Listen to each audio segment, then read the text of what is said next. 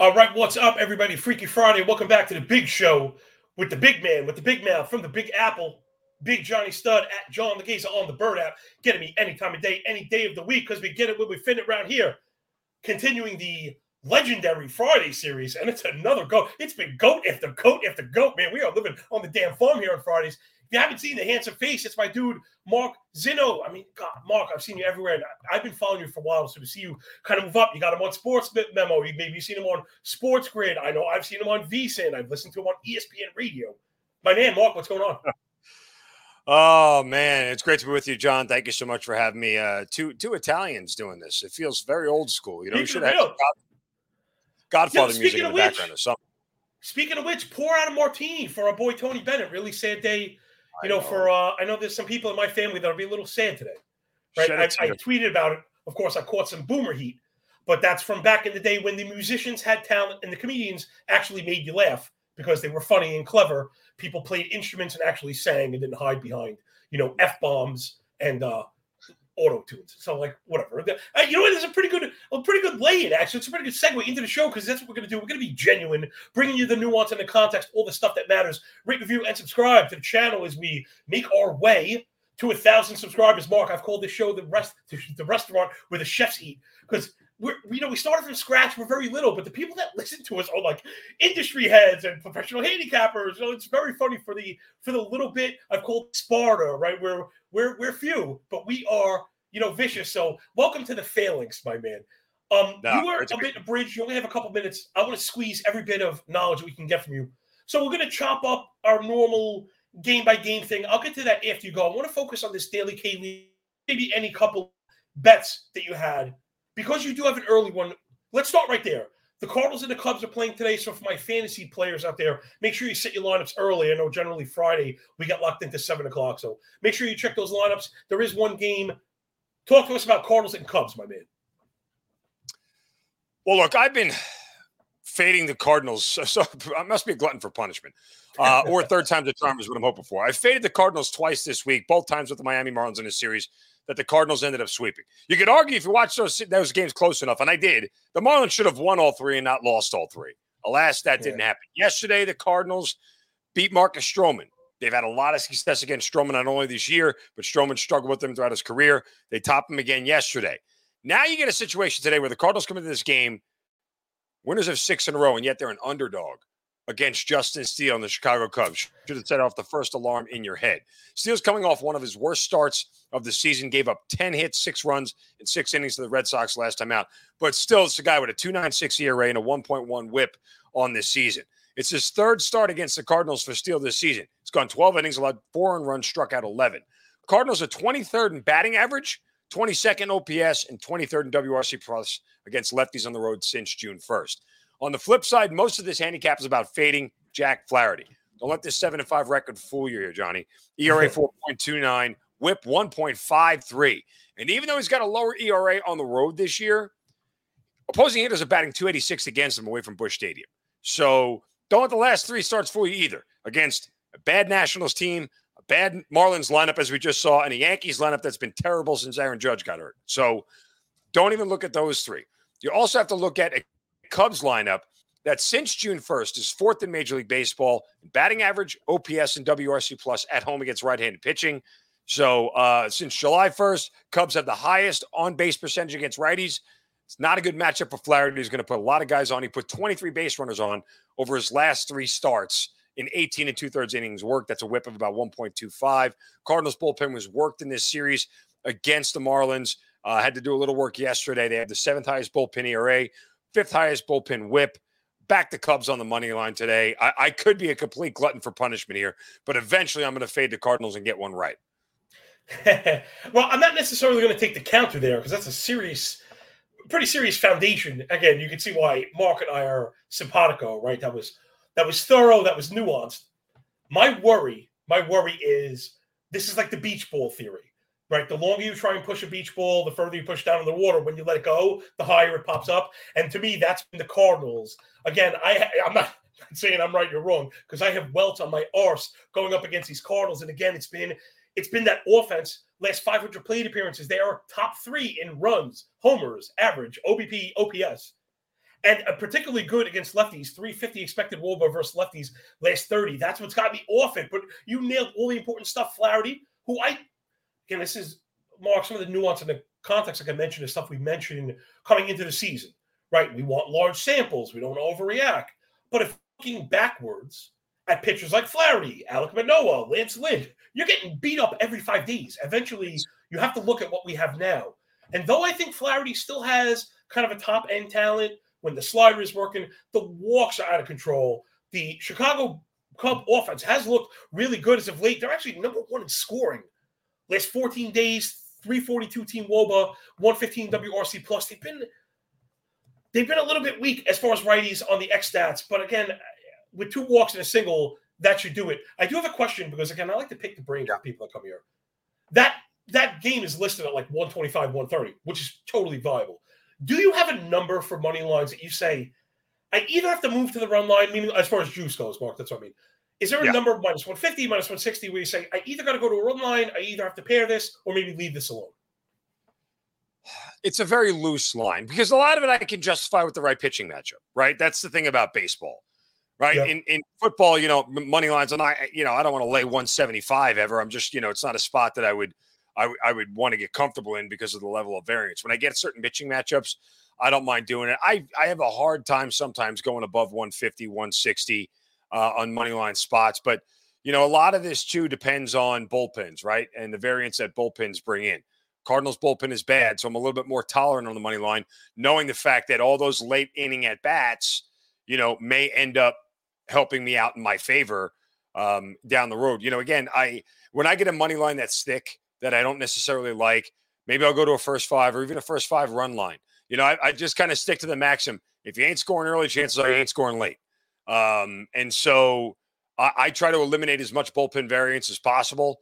But whenever I have a decided advantage like I do with the Cardinals bullpen, and the Cubs bullpen isn't great. Objectively, it's not. They're just fresher than the Cardinals bullpen is. But whenever I have a bottom five bullpen, like you kind of have to leave them in.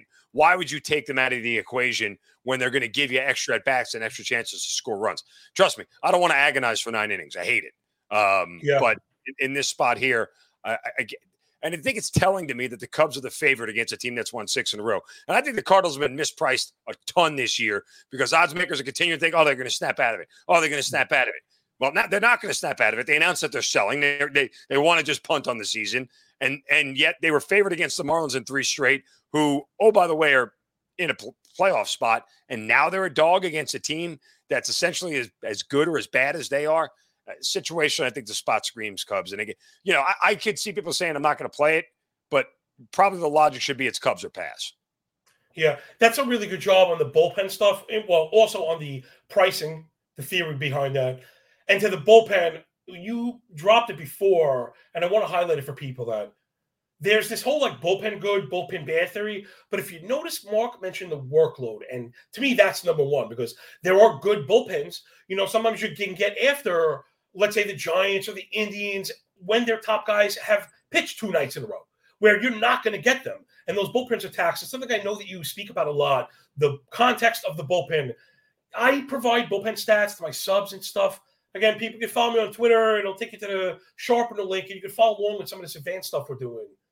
But that's the best we could do is, you can't have everything all at once. So I do appreciate that because it's really important how you view bullpens. And you mentioned another one too, which is using that to then dictate whether or not you want to pitch full game or F5. Something I've been preaching all year is you just don't go up against the A's F5. You take them the whole game because the bullpen is so incredibly bad. There's a couple of these teams right now that's going to be the case. Mark, again, since we kind of broke structure today, which is fine, I like to be a little bit different on Fridays. We have I have a collar on Monday through Thursday. Anything else you really like today? One thing I do want to mention about the K leader, it includes that early game.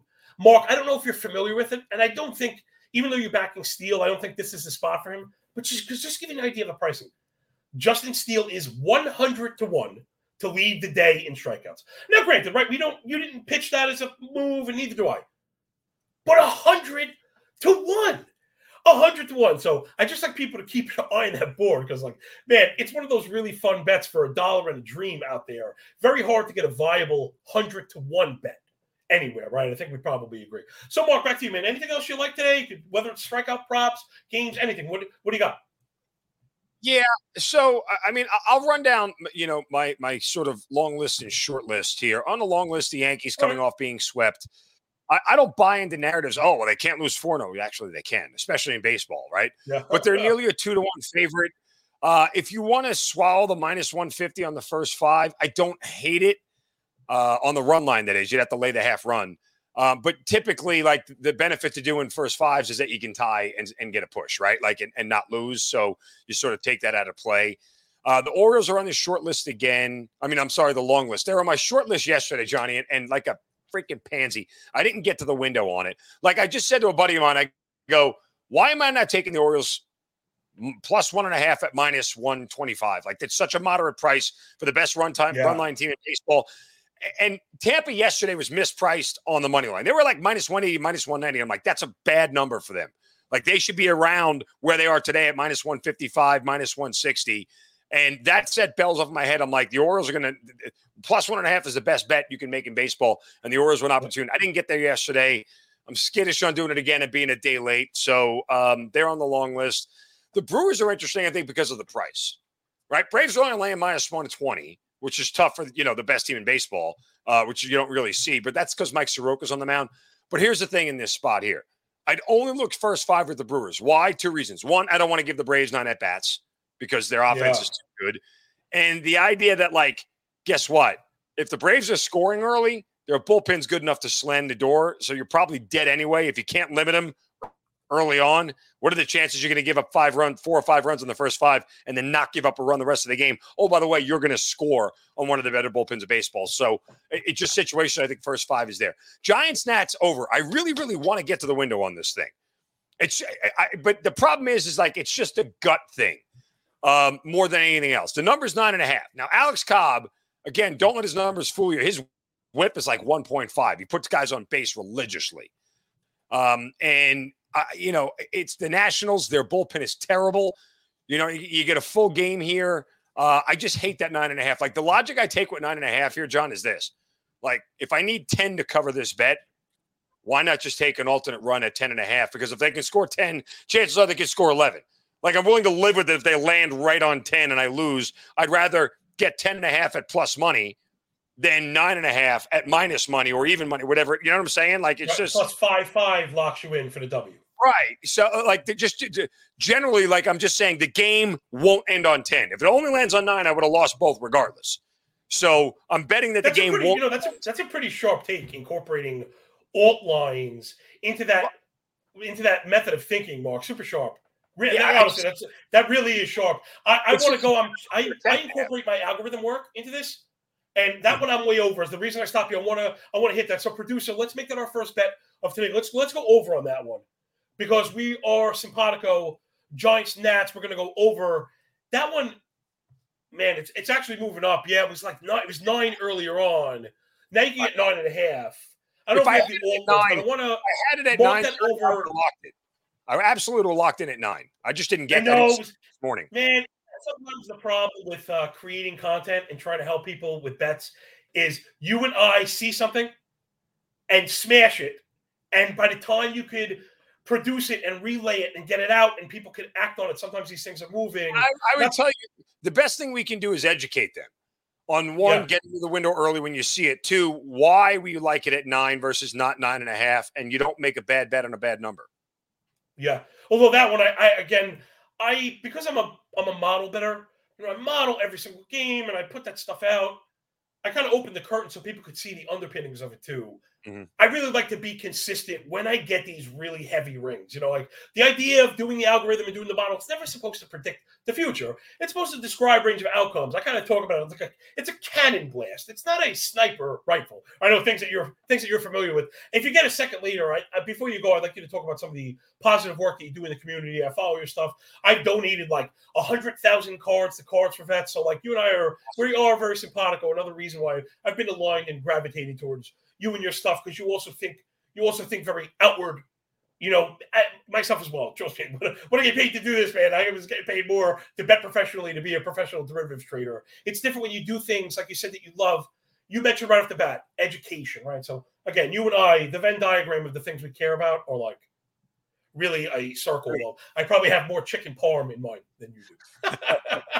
All right, so how about this one? You mentioned the Yankees. We got to get to one thing really quick. Okay. Now, I know I'm a tremendous Yankee fan. You can probably tell from the accent. But I have been focusing on this daily K-leader stuff. Okay. Marsh went out, and he's been a very high K-rate guy in the minors. He struggled through a few. He had a monster game last time out. Now, this is the most basic, like, ABCD analysis that you can do. But when you play with a lot of spreadsheets, sometimes it does open the third eye. If you take the pitcher's K-rate and the team's K rate over the last 500 plate appearances, that's what I use, 500 PAs, and add them together, Alec Marsh, that matchup comes in top 5 today, yes, as far as the K stuff goes, because Marsh has had, you know, his strikeout stuff going, and again, the Yankees, it is what it is, but they're striking out, something that's not necessarily characteristic, but again, sine waves, 24% K rate, sub 84% in-zone contact for the Yankees, last 500 PAs, He's 50-1. So, producer, do me a favor in the private chat. I like to keep a list of the names that I want to put out there, because we're going to tweet about this later on. Is I got to put in Alec Marsh for 50-1. I got to put $1. I got to put $1 on Alec Marsh to strike out a dozen Yankees. Where is Clark Schmidt? Because the Royals are a team that strikes out a ton. That's another one. Clark Schmidt at 21-1. Also, again, a awesome number. They're a big strikeout team in the year. I didn't have them ring because lately they're not striking out, but let's not make any bones about it. This Royal team is terrible. Last 2 weeks, they have a 77 WRC+. And now I like to do a lot of splits, Woba, ex-Woba, lefty-righty. Check it out, Mark. They do not have a 300 Woba split anywhere, meaning they're sub-300 ex-Woba, Woba, lefty, righty, last 30, both ways. So I think also, producer, stick Clark Schmidt in there. That's another one, a 21-1, something, you know, I don't know, I've never really seen your future stuff, but I look at these like a golf ticket, Mark, where if you have 5 picks, if you have 5 or 6 picks, and they're all better than like 12-1, you have a chance of doubling, tripling up, playing like a roulette-style play at the board.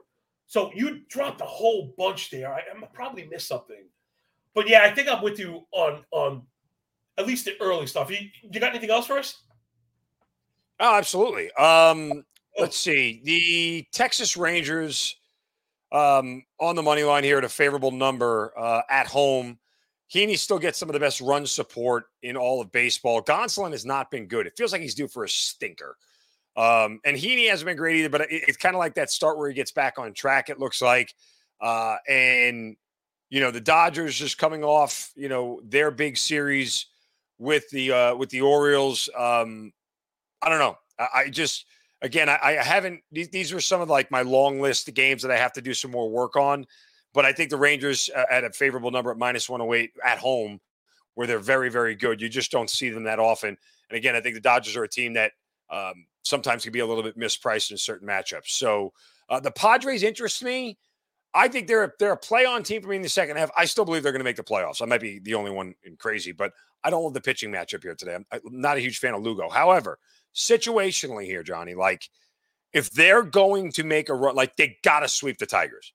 They actually have to just go out and win all 3 games in any size, way, shape, or form if they really want to start to make a push before the trade deadline to figure out what they are and what they're not. So this is a spot for them after, you know, a tough first series coming out against Toronto, where they can go out and you know, play a weak team and go beat them. So that was the long list. Cubs definitely made the short list. 2 other games on the short list here.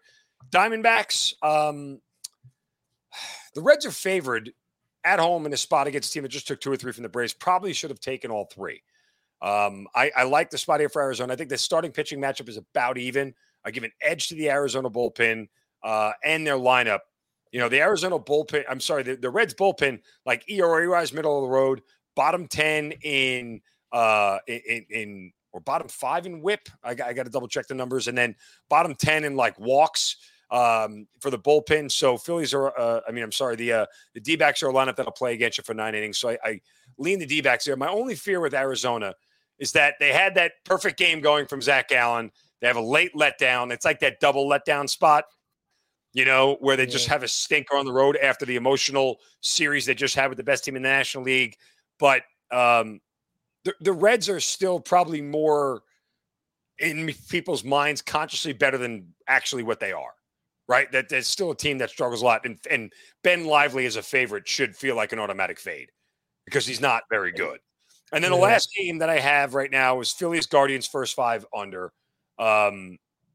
And Ranger Suarez was great in the month of June. He was awesome. He had like 6 consecutive starts of at least 6 or 7 innings with 1 run or less. He was fantastic. He's kind of struggled a little bit in July, but I think he gets back on track here. Cleveland does not hit left-handed pitching well at all. So I think that matchup works well here. Progressive Field, one of the toughest places to score runs in baseball in general, should neutralize the Phillies lineup a little bit against Gavin Williams, who making his 5th start now, a 6th start, whatever it is for the young kid. He's been impressive. He's also faced like the Royals twice in the Athletics, so I'm not really sure. Yeah, although he did have a good start out last time against the Rangers, so I'm not 100% sure on him. I think he's the real wild card here. But if he can get through the lineup once, you know, without any real sort of, you know, damage being done to him, i.e., don't give up a first inning run. I think we got a shot. Like, I think we got a shot here to get this thing home. It was just one of the first things that popped off along with like the Nationals Guardians. I'm like, I saw that number and I'm like, okay, it is 8.5 or 8 or 8.5. And I go, this game is going under, you know, or at least should go under for 7 innings or whatever it may be. But, you know, I was at least aligned with the idea that it was going to be lower scoring than people expected. Especially given I'm looking at the splits right now for Gavin Williams. I just want to see where he is for how he handles the first time in the lineup. That's a stat I use a lot. How quickly can you get to the first time in the lineup? Yeah, first time through. They're hitting 237 against him. He's only given up 1 home run and 38 at-bats, but he does have 10 strikeouts. So, you know, there is that. I don't know. It's not great, 237, but it's absolutely not terrible. There are guys who are in the 250s and 260s, so – he actually gets better the second, third time through the lineup. I'm always perplexed by pitchers like that. I don't know what to do with that. When a guy is better the second and third time through the lineup than he is through the first, I'm like, am I supposed to fade you? Am I supposed to back you for a full game? What do I do here? You're only going to pitch 6 innings anyway. I think it's a feel thing. You know, it has to do with how robust the arsenal is. And again, the feel stuff, it's probably and then the age of the pitcher and everything. All right, you drop the tongue. Let me see if I can clean up some of it. After you go in the back end of the half hour, everybody, we'll circle through with all the bets. One that I want to get with, though, producer, we could bet. I've been pulling back on it because usually me and Jay are really synced up. We're using BetStamp, by the way, everybody, that awesome app you see, which is, some things just sell themselves. Like if you walk into a store and they want to buy something and there's a bottle of soda on 2 different shelves and one of them is 10% cheaper on the other shelf, you get the cheaper one. So you go to apps like this that show you where the prices are on books. And again, Mark, you're an educator. So one thing I always tell people, man, we mentioned betting early. Pricing matters so much. Betting in baseball is so hard. Variance levels are so high that just capitalizing advantageous pricing, that 5 or 10% you could save could be the difference between black and red ink at the end of the year. That's like legit. That's legit stuff that I learned on Wall Street. Absolutely. People scoff at a 2% ROI. Well, the other way with bad pricing is a -7. You know, and like, it's just all about thinking in terms of percentages, getting the best prices. So I've been betting to win 10, producer. So let's go with that Philly one. There's one thing that jumped out here for me. He mentioned all the good stuff about Suarez. One thing I didn't hear was he's been fantastic on the road. 2.39 ERA, sub 700 OPS for Suarez. Less than a half a home run per 9. You flip that one on its head. Gavin Williams has been really bad at home for Cleveland. 2.80 batting average allowed, nearly 900 OPS. The ERA up near 6. More than 2 home runs per 9 for the young man. So though I like him and I think he's the kind of guy next year, I don't know if you play fantasy, Mark, like, Gavin Williams will probably be awesome next year. Like this whole crop of youngsters that maybe feels a bit disappointing on the edges, that's what we want. We want these guys to get game experience. We want them to learn, take their lumps and stuff like that, then have an offseason to prepare at game speed. These guys are going to be good. So I don't want people to think like, because listen, dude, I was attacking Brent every single game. We got paid that entire stretch. Just mashing him. And it's not because I don't like him and not because I don't think he's going to be good. But a lot of times they force these youngsters into bad, into rough spots. They end up getting beat up. They get in their head. You know what I mean? We don't make proper adjustments. You know, it's interesting because I've been tailing Brian Wu from Seattle since they brought him up for his first two starts on the road against the Angels and on the road against the Rangers, and he got lit up, and it was awful. He got absolutely good for you. But I, you know, one of the things I'll do when they bring a guy up is I'll just go look at his minor league stats and I'll go read the scouting reports on him, right? Just to understand what he was. And everything everybody said about Wu is coming true. He's got swing and miss stuff. He's electric. He's going to be a high K rate guy when it comes to it. And he's proven that ever since those first, and even in those first two starts, you know, like I think he only lasted 2 innings against the Rangers, but he struck out 4 guys, right? Like it's just, it's one of those things where now you see him striking out 5 and 6 and 7 and 8, you know, every single time out there. So he's a pitcher that I've followed since he's got up. Played against him his first 2 starts on the road because that was just a terrible decision by the organization. But at home, he's been fantastic this year too. I really love that you're unabashed about recent results. Again, I'm having an excellent fantasy season myself. Somebody I'll be betting on after you hop off was a guy like Braxton Garrett, Miami. I'll tell you that was managerial malpractice to let that young man eat 11 earned runs that game. That's new this year. I'm older, right, than probably someone like her. But there was a day when, all right, if the guy gave up 4 or 5, you think he looked sharp. If he went out and gave up that next 3-run homer and you got to 8 or 9, you yoinked him. You can't get to 11 earned runs without 3, like getting walloped 3 different times. They left him out there to dry. It ruins all the stats, right? And he's excellent. It was like I had the klaxon sounding like, add him across the board of fantasy. We're going to be betting on him for the next 3 months until people figure out Braxton Garrett is a GOAT. And that's exactly what we've seen. Since I'm on the topic, he's another one. That number is not proper. Put Braxton Garrett in the bin. Let's take a quick look at it. He's at 12 to 1 to lead it. He should be probably one of the favorites. He's got all the swing and miss stuff you could ask for. You know, when you pop the hood, 23% came on his DB as well. Colorado, you got it right. Right. The flip side, the matrix there is beautiful. Braxton, 31.5 CSW, 28% whiff, 68 first strike, 36 O swing. So he's got the goods. And then you flip it on its head. And Colorado they're a whiff factory. They've been that way all year. They're really, really struggling. And in particular, they've been terrible against lefties. Right now, bottom 3 in the league in strikeout percentage. Last 500 PAs, 28%, 12.5 swing and strike, 84 zone contact. Braxton Garrett to maybe lead this one at 12 to 1. Mark, we're going to get you out of here in 2 minutes. But like I said, no. Well, if you have anything else that you want, I don't want to keep you, but I really want you to prioritize. Take a minute right now while we got you before you do have to go. And talk about some of the positive work that you've done in the community. Dude, I'm serious. It means so much to me because there are so many crappy people, not just around, but in the industry that are so selfish. They're so inward. It's like, it makes me does. And people have their mixed thoughts on the military and stuff like that. This is apolitical. These are your countrymen. These are human beings. These are men and women with families who are without their mothers and fathers, their aunts and uncles. Or I'm not trying to exclude anybody here. These are hurt and abandoned families temporarily, right, that need help. They need, at the very least, support and not to be shat, which is the I think you could do to anybody that's marginalized. It's not just about militaries. Anybody that needs help, we should be looking to help them. Mark, just talk about your stuff at least really quick. No, I appreciate that, Johnny. Thank you. Means a lot, man. For over 6 years now, I've hosted a podcast called The Hazard Ground. It's Tales of Combat and Survival. Hazardground.com, the website. We're on everywhere you can get podcasts. Also a YouTube channel as well, Hazard Ground. Just search Hazard Ground YouTube, and you know you get a chance to hear from some of these great Americans and warriors themselves who share their story.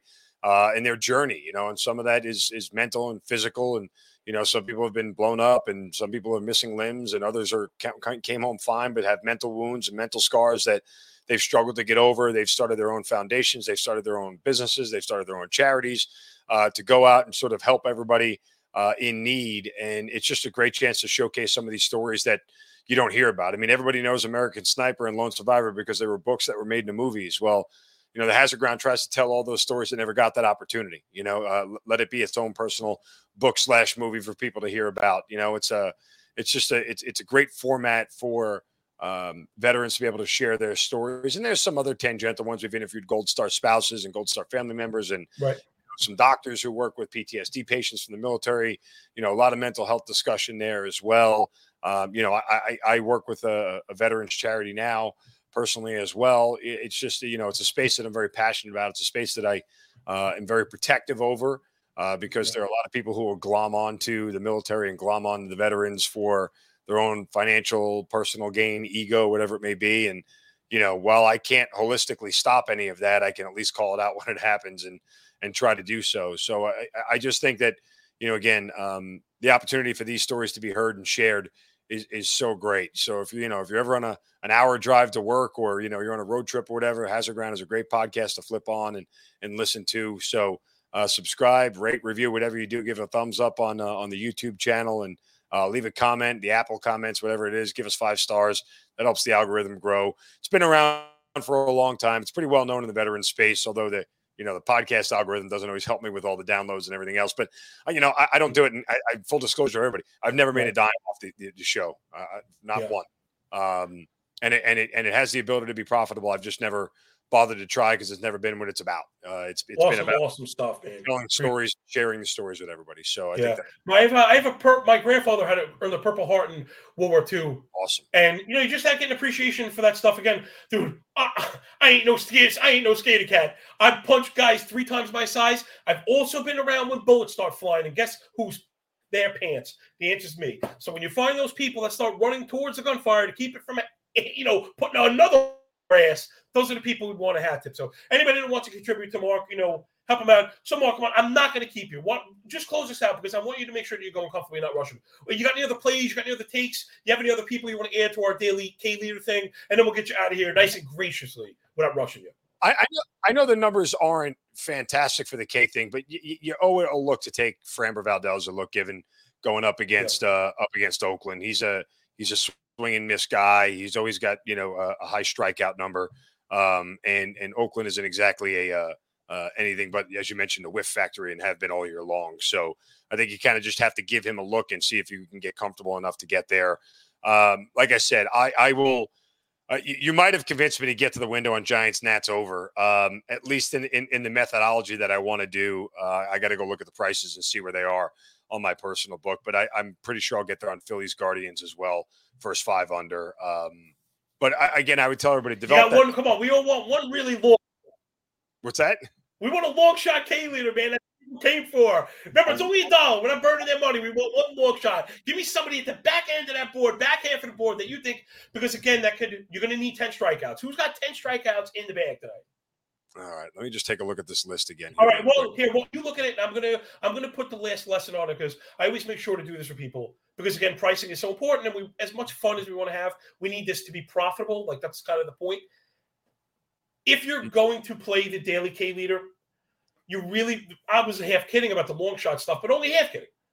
You want to avoid the front end of the board because a lot of times, like I said, you need 10 or 11 strikeouts to win. If you were to check the alt line on the favorites, you could get a better price on 10 strikeouts than you will on the leaderboard. And you'd hate to get to 10 strikeouts, not win the daily leader, and go home Urugatsa, as they say. You know what I mean? So that's just something that I like to tell people. Listen, if you got a double digit, you can go for it because the alt prop's not going to be there. But sometimes we had some sharp listeners point it out where some of the guys at the top are not worth it. So go ahead, get going. Who's Mark's long shot? Here's what I'll go with. Here's what I'll go with. I'll give you Zach Eflin. He's a guy who averages, you know, a strikeout. He's got nine. Get out of here! He's 120 to 1. Yeah, I mean, look, the Orioles aren't necessarily a high strikeout team, but if you're looking at a guy who can turn it on in a start, Zach Eflin is probably, you know, one of those guys who could do it. Dude, I'll tell you, man, there's something to this is a mistake that I make myself personally, because I model everything. So not to say I fall in love with it. It's for some people, I do it backwards. And this is something I need. You're very good with this. A good friend of the show, Maddie Williams, is good with this. Another one, Frank A., is very good with this. I often talk about pricing, and then I kind of do it backwards. Meaning I model, I look for model strength, and then look for pricing. When a lot of really sharp bettors with a little more experience than me, remember, I'm more of a trader that's become a bettor. I've done very well, but I'm more set in my trading ways. That you need to go look at the pricing first. Sometimes it's pricing greater than sign, like whatever work that you did. And sometimes it just, not saying it gets me in trouble, but it's a blind spot. Like, similar to what you said, I think of the Orioles, good offense, they're not really striking out, so I'm not thinking about that. But if you don't read the menu, you won't know that Zach Eflin, one of the, better pitchers in the league right now.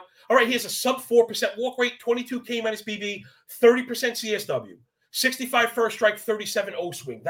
That is like the underpinnings of a very strong disciplinary basket. And that's the kind of guy at 121 that could get you. So, yeah, my producer's already on it. Zach Eflin's in the bin. All right, Mark, close this out. I'll get you out of here because then I'm going to go and do like our own little like Tasmanian devil thing. I'll blow through our standard stuff. So, again, promote all your work and where people can find you. And then just have a great weekend. I really do appreciate it. No problem, John. Again, at Mark Zinno on Twitter, on Instagram as well. All my plays are posted at Sports Memo. I tweet them out and I tweet the link out to it so you can get everything you need from me there. But just hit me up on Twitter. You got any questions? I'm more than happy to answer. If you ask me what I like, what I don't like, I'll certainly hit you guys back and respond. So feel free to hit me up there as well. Dude, appreciate you. I appreciate your work. And again, it's a little selfish of me, but listen, this is what I do. I really, really enjoy seeing the people that I like make moves, because our style, right, to us, we're like, well, this is the way to do it. And I think people are getting to that thinking. But we are not the way we're cut from a different cloth, is what I would say. You're yes. Unique, you're energetic. Again, we bring a lot of different types of things to this that was there, right? There's new attitude, betting space, bettors. This is the thing, again, why you and I'm going to include myself with you, stick the listenership right now for betting is sharper than ever. They sniff out a fugazi in 2 seconds. If you're not legit, you don't bet, you don't understand. People know it. It's spread out. We're seeing now people like yourself really get pushed to the fore, and it's deserved. And it's like, yes, finally. Because for years, I was watching just, dude, minus EV content. Matt, you mentioned the word education. Imagine going to a betting show and coming out worse than you were before. It's all right, everybody. Producer, let's get Mark out of here. We really do appreciate him. I'm going to salute him one last time. Mr. Z, dude, enjoy your weekend, Mark. You too, brother. Thanks for having me. And if you ever need a loudmouth guest, I know a guy. Take care, man. Thank you. Okay, everybody, let's do the Tasmanian Devil thing as we get it out of here. The Friday show, we're going to go to the hour. Producer, appreciate you, my man, for stepping in for Jay Bird, Mr. Cooper on the ones and twos. I don't know if he gave you access. Do you have the bet stamp graphic? Jay, we normally bring this up around now and we take our little break, but just using betstamp.app/call to the pen. There it is, baby. The big guy sent you. Again, this stuff sells itself. I'm just not going to pander. I'm not going to go and give this kind of awesome content and analysis and then treat you like you're stupid, right? That would be inconsistent. So if you're smart enough to listen to the show, then you're smart enough to use BetStamp. You're also smart enough to understand why it matters. Getting better prices will help you win. Profit is made along the edges in this thing of ours. All right, let's wrap this bad boy up. Again, the show is a little bit scrambled from usual, but the guest had to go. We got to prioritize those people that, help me on Friday when I'm not wearing a collar. So I guess, you know what? Let's do this. Let's focus back on the K leaderboard. I brought up that it's very basic analysis, okay? So hopefully I've done a good enough job with the nuance of usual to buy myself a little bit of leniency that this is very low-hanging fruit. But I was alluding to it with Mark, and again, it's just to help you find outliers, right? Silva would call us, right, the spreadsheet socialistas. Now, I'm probably doing that, I'm right on the borderline. But spreadsheets can help you find stuff in the outliers. Let's get into it. I'll show you exactly what I mean.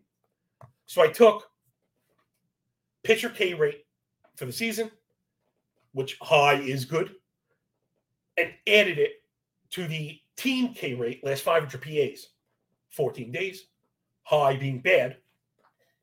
But now if you combine the highest strikeout rate with the highest teams to strike out, put them together, what do you got? Bibbidi-bobbidi boop. Right besides that is a generic list of pitchers with high K, going high K matchups. This one really jumped off the board for me. Okay, I'm going to read you the list. This is 3, 4, 5, 6, 7, 8, 9, 10. I mean, okay, top 10. Some not so surprising. Joe Ryan, Shohei Ohtani at the top. Like I mentioned, you really don't want to mess with the top of the board. It's only going to get you in trouble. After that, Kodai Senga, 16-1. Got to keep an eye on that. They're like 16-1. After that, Lance Lynn, he's at 7-1. I'd probably avoid that. He'd be an all-prop guy. I'm trying to give you some answers, but also psychology here. After that, it's Alec, like I mentioned before. I mean, so this is very low fruit, but this is the top 5 theoretical K matchup for a guy going just off the board. He's at 50-1. Jesus, man. 50, get like a legitimate shot at a 50-1 is pretty impressive. Again, I have some of the Mark stuff. We got to, you don't want to focus on the couple starts that we saw. Again, me and Mark and I were talking about this. You can't just expect minor leaguers to come right up and just pick up right where they left off. It's important to see what their profiles and scouting reports look like. Give you an idea, Marsh comes out, faces the Dodgers, gives up 5, strikes out 2, woof. Goes into Minnesota, goes 5, gives up 2, strikes out 5. You go, ooh, this is turning up. Then goes 6 against the Rays, he strikes out 11. And you go, Hachi, Machi, Liberace. This guy's got some stuff. Anytime you get the double-digit Ks, listen, there's a lot of pitchers that go through an entire career without never striking out a dozen guys. You go to the K log, right up through the minor leagues, 29% K rate this year in AAA. 26 all of last year, so the strikeout stuff is there. Mentioned the Yankees kind of sucking, and they striking out. So I love the Marsh stuff. Let's get back into it. See who else is kind of ringing on this on the ABC board. I would never have even looked at this. It's Ben Lively. God even knows where this guy is going on the sheet. I got to go scroll down to the bottom. Ben Lively's going off at 150-1. Let's see if we can figure out what's going on right here. That game is in Cincinnati, so I generally don't look to pitch there. But Ben Lively, 23% K rate, only 6% walk, pretty efficient, 16K minus BB. The swinging strike rate down around 10. But the foul ball is limited, right? So that is an efficiency metric which will help you get to the end where you need to go. He hasn't really forced chases and has given up some contact. But I don't striking out 26% of righties on the season. And apparently Arizona, something's got to be wrong here, right? Did I do something wrong? Arizona with the K rate at 21. Something's missing here. I definitely screwed that one up. Forget the Lively stuff. I definitely botched that one because I think that one got flipped because I'm looking at the Cincinnati. It's a Cincinnati strikeout rate. I definitely crossed the matrix. So apologies there. Forget that one. Let's see who else is next. I should have, again, right? You do the work and you got to be able to find the outliers are wrong. This one sounds like it's wrong again. Gosh, man, I got to be careful with these matrices. Trying to flip can be tough. This was also the first time I did it because I was anticipating Mark leaving. So let's see if there's anyone else. I think maybe we'll just go to the K stuff and look for the strongest tapestries here and then work it backwards before we get out of here. And then I'll see if I can drop another bet or two. We'll circle back on Mark's. In the meantime, producer, do me a solid. I know I wanted the Philly game. We're betting to win 10, by the way. That's why I didn't want to start getting in. I know it's our first day. So let's bet to win 10. Philadelphia Phillies, and I think the other one's the Rangers. So it's a Mark's place. We're going to tail Mark on Philly and the Rangers. I'm not going with the Cubs. That one was a no thanks. So back to the strongest K stuff, right? Ohtani, Marsh, Senga, Ryan, Lynn. Then I think it's important we look at Framber Valdez. Unfortunately, now the market is onto it. But he added that cutter working up in the zone. He's been getting strikeouts like crazy. So Valdez, he is a ground ball machine, right? People are like, I'm not saying they think of him as a ground ball machine. He is a ground ball machine. Oh, one other person. Okay, let's take a look. One more long shot. Got to be Reese Olson for the Tigers. Tampa Bay just really not looking any good. They've gone in the tank. Last 500 PAs, 13.5 swinging strike, 37 chase rate. Those are both bottom eight. They've been really, really bad. Bottom three expected WOBA against righties. Last 500 PAs, it's been a seriously rough go for the Rays. Oh, God, I botched it again. Let's go look. Take a look at. Geez, it's supposed to be the Padres. God, I really blew this one. So everyone's going to have to take my apologies today. I'm not going to. Not that I won't do it. I won't rush my work. Let's get into stuff that we know is right. But I did have Reese Olson pop. I posted in my group chat earlier. Olson on the season, 3.96 ERA, 1 flat whip, OPS at 615. Again, why I use OPS with whip and ERA to make that third point right. Any 2 points can make a line. The third point hopefully will validate it. All the earned run indicators for Olson through the roof. 3.6 or below on the Sierra, XFIP, 26 K to only 5% walk, 29 CSW, 27 whiff. So really strong makings of the board there. San Diego, not really a big strikeout team there. But again, it's reflected in the price. Reese Olson at 130 to 1. You know, last I checked, there's only 30 guys. Call to the Pen says, we need 1,000 subscribers in order to turn on something cool like Super Chat. So this is another reason. Tell your friends, subscribe to the channel, rate and review while you're there. Press the cartoon thumb, the cartoon bell, and any other stupid cartoon images you could find. That will help because that stuff matters way more than it should. Way more than it should for all the business meetings I've had about putting on awesome baseball shows. Nobody ever asks, are you smart? Are you funny? Are you compelling? Is this positive EV? Will people like you? They swear nobody likes you, God. That's it. D-Rock, appreciate you, man. Taco Core, Brian Rose, the rest of the crew hanging here. Brian, Gabriel, Camo, George L, P.O., D.G. Stoner, and Christopher Torres. Sorry for the late shout-outs, everybody. You know, on Friday, I tend to do that, prioritize the guests. Smash the like button, all that good stuff. Really upset that I blew the Matrix thing today. Let's see if we missed anybody else. Our dude did mention Eflin. He has a very strong K basket. I might have one more here, but it's really tough. The reason I passed it is because you'd have to go up against. Looks like you got to go up against. Oh, it's the Mets. So maybe we're going to add one more producer. And I think it's Cutter Crawford. That's Cutter with a K. Again, 150 to 1. Just, gosh, give me all these, right? Give me all these. Let's take a look.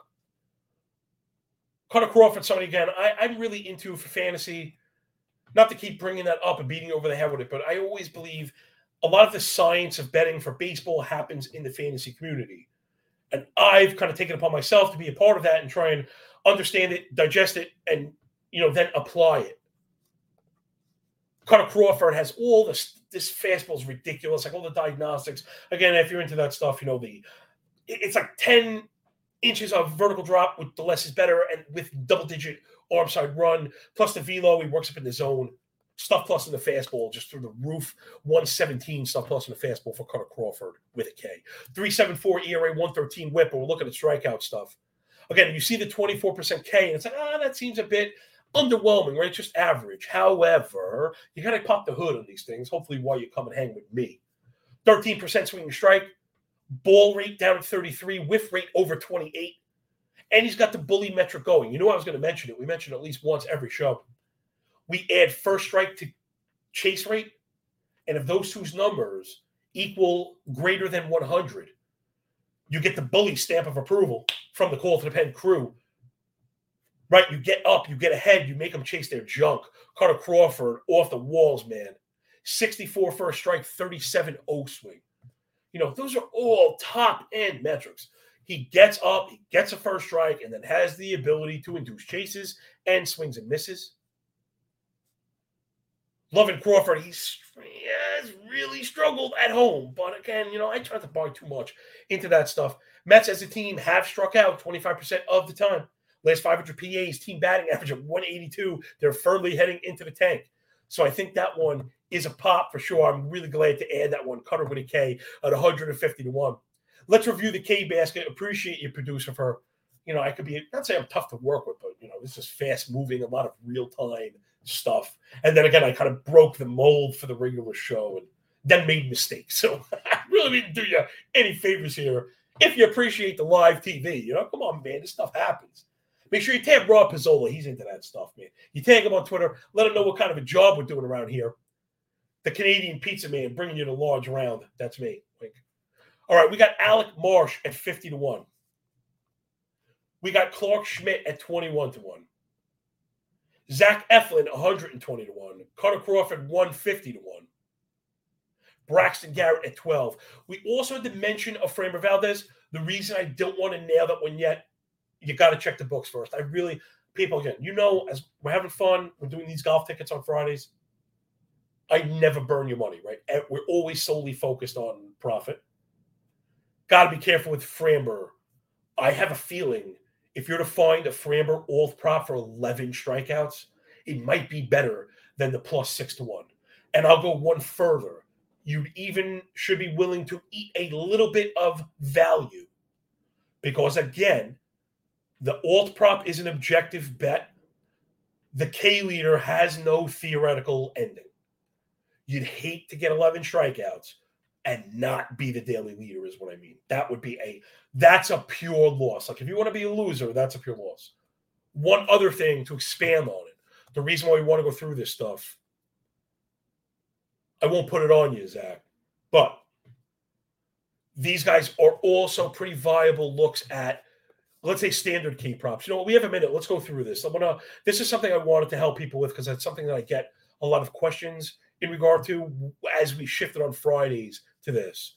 And again, you hit me up any time of day, any day of the week. Tag us on Twitter. Get us on YouTube. Yo, we are literally here for you.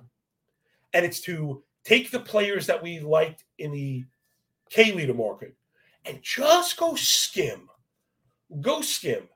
Because, right, we're not just throwing garbage at the wall. We're looking for pitchers with swing and miss stuff against teams that are striking out, hoping that we've identified some misprices. So, again, 150-1s are great. You have a much better chance of hitting the standards. Let's take a look. Zach Eflin, 5.5 strikeouts at 125. Could you bring that one up?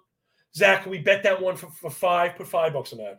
Player props have been trying to dial down. There's a little more variant. But to give you an idea, right off the bat, we love Zach Eflin. We talked about the tapestry. All the underpinnings are there. 5.5 Ks is a pretty low bar, and you're at plus money. So let's bet that one for $5, pretty please. Zach Eflin over 5.5 Ks. Well, right off the bat, showing you a bit of the application. Let's keep going. Braxton Garrett, 5.5. It's at -130. I posted that for my subs this morning. That line has moved a little bit, but for -130, I think it's viable as well. I guess we could hold on it because of the juice if you'd like. But if you wanted to bet 7 to win 5, I'm okay with that also. Again, I back the work.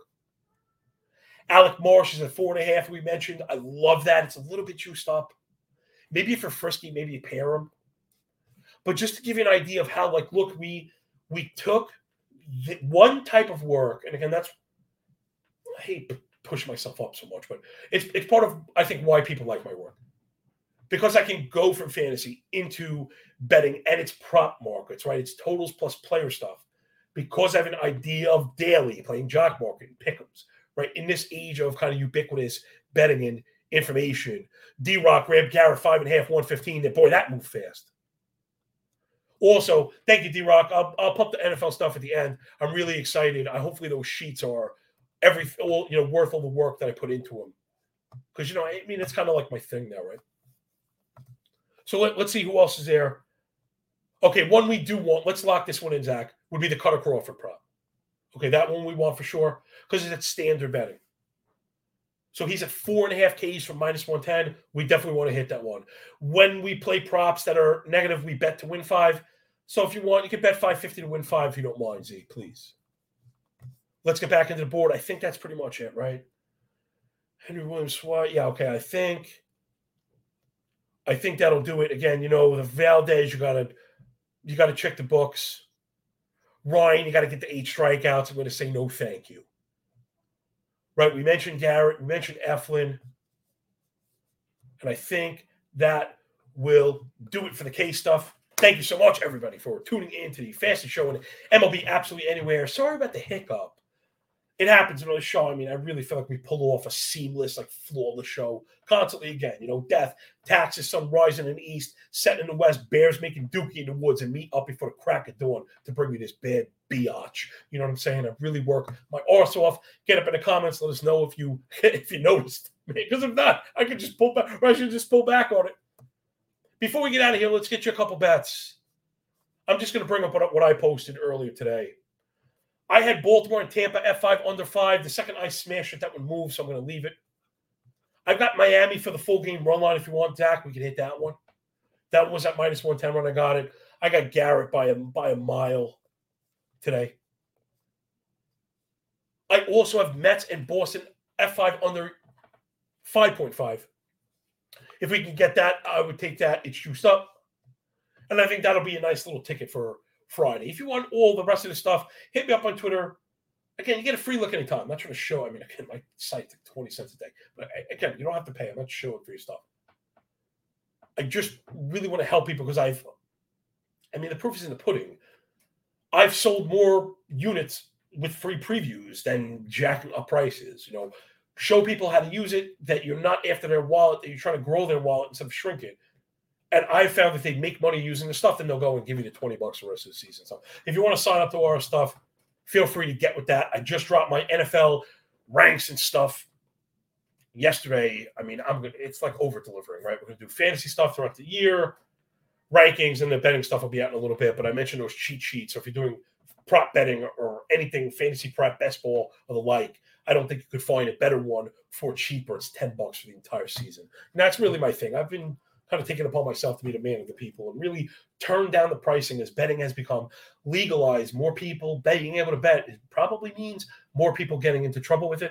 That just kills me because you can bet every day. You can have fun doing this, providing you have a good process and there is a distinct and stringent methodology tied to risk management, which again, there is for me. Last lesson before we get out of here, people. This is a number one. Again, I do nothing but talk about losing, which is funny because my side's up like 20 units, which again is whatever, right? You know, you could lose them all in a week. I tried to boast about that stuff. But it is funny for all the losing I talk about. You think we were down. And it goes to show the mental side of it, right? Even up, you can beat yourself down. When you're down, you can really beat yourself down.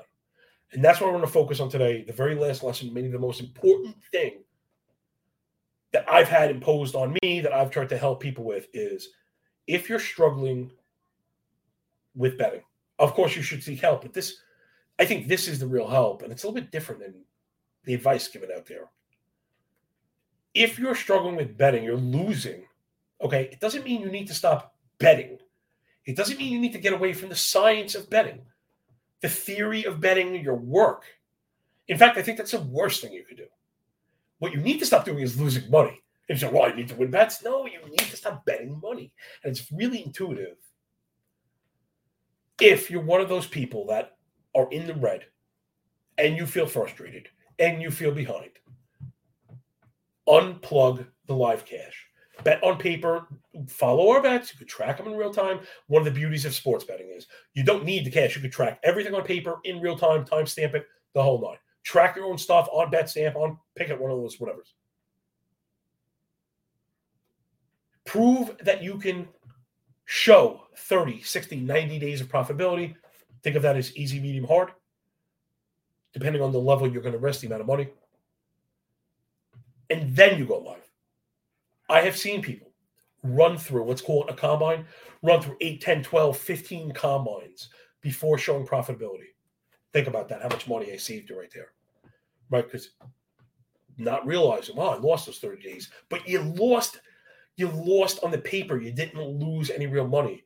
And in fact, if you were smart, you were saving actual capital while you were doing it. So it becomes like dip, duck, dive, duck, and dodge. It's a two-player swing.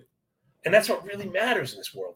You know, understanding the machinations of the dollar, understanding risk management, how to apply these things. And again, boom, that will do it. This time for real. Find me another show with more lessons. God darn it, man. Rate, review, and subscribe. Show us that you love us because this stuff matters more than it should. You hate to lose this show. Listen, it's free. And if it's free, it's for me. So I'll trade you all this info for a cartoon figure. Player Props Savant, up now. What's up, kid? I will be joining my favorite show that isn't my own, Pass the Prop. We're going on at 12:30 a.m. EST. Look out for me on Twitter. I'm going to bump it. Look out for Jay, Player Prop. Brian Gabriel says, I'm number one. And with that, wiping the tear. Appreciate you, man. Again, without you guys, I'm just a fat dude screaming at his computer. It means a lot to me. The interactions, the friendship, the camaraderie, and the community that's been built around this show. Again, we started with zero. Very difficult. Over 800 subs. Help get us to 1,000. And that will do it, everybody. Enjoy the games. Enjoy your day. When we're done with the book, enjoy the pay. We are nailing the Daily K-Leader today. I'm telling you, I feel it in my bizzles. And remember, when you work this hard, it feels a lot less like luck. Catch you Monday, 9:30 a.m. Enjoy the weekend, everybody. Peace.